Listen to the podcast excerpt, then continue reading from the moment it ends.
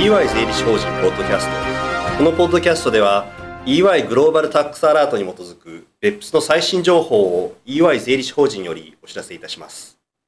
はじめにオーストラリアの投稿です。2016年8月10日オーストラリア税務局は様々な国際租税移転価格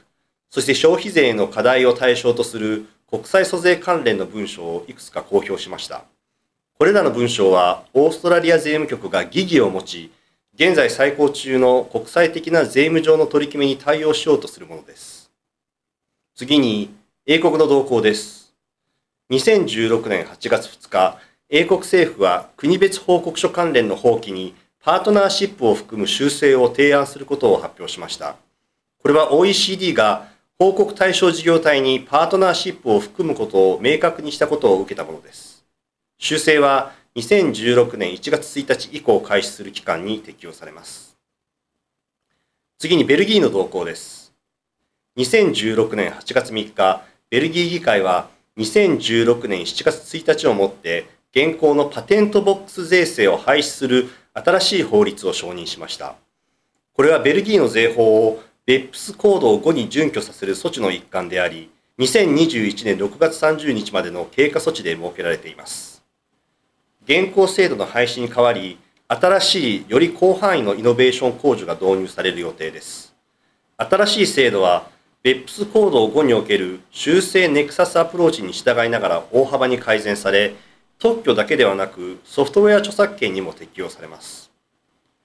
続いて、ルクセンブルクの動向です。2016年8月2日、ルクセンブルク政府は国別報告書を導入する法案を議会に提出しました。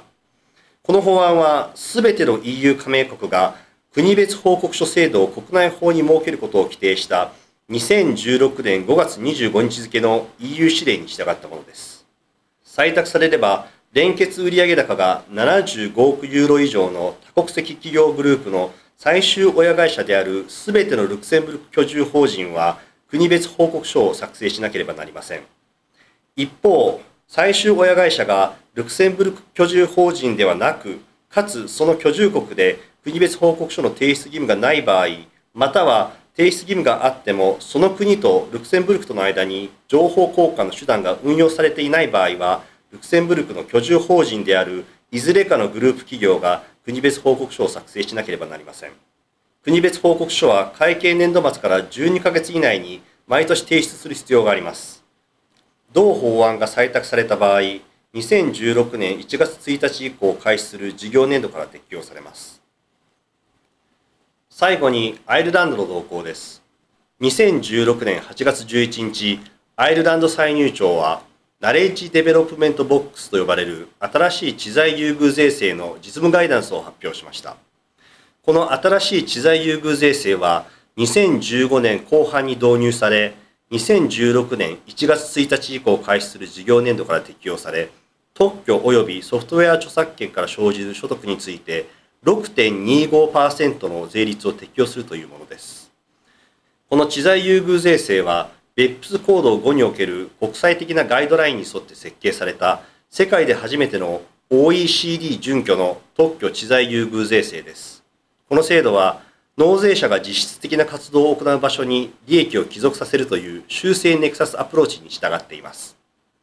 今回お届けする内容は以上です。別府に関する最新情報は EY 税理士法人のウェブサイトをご参照ください。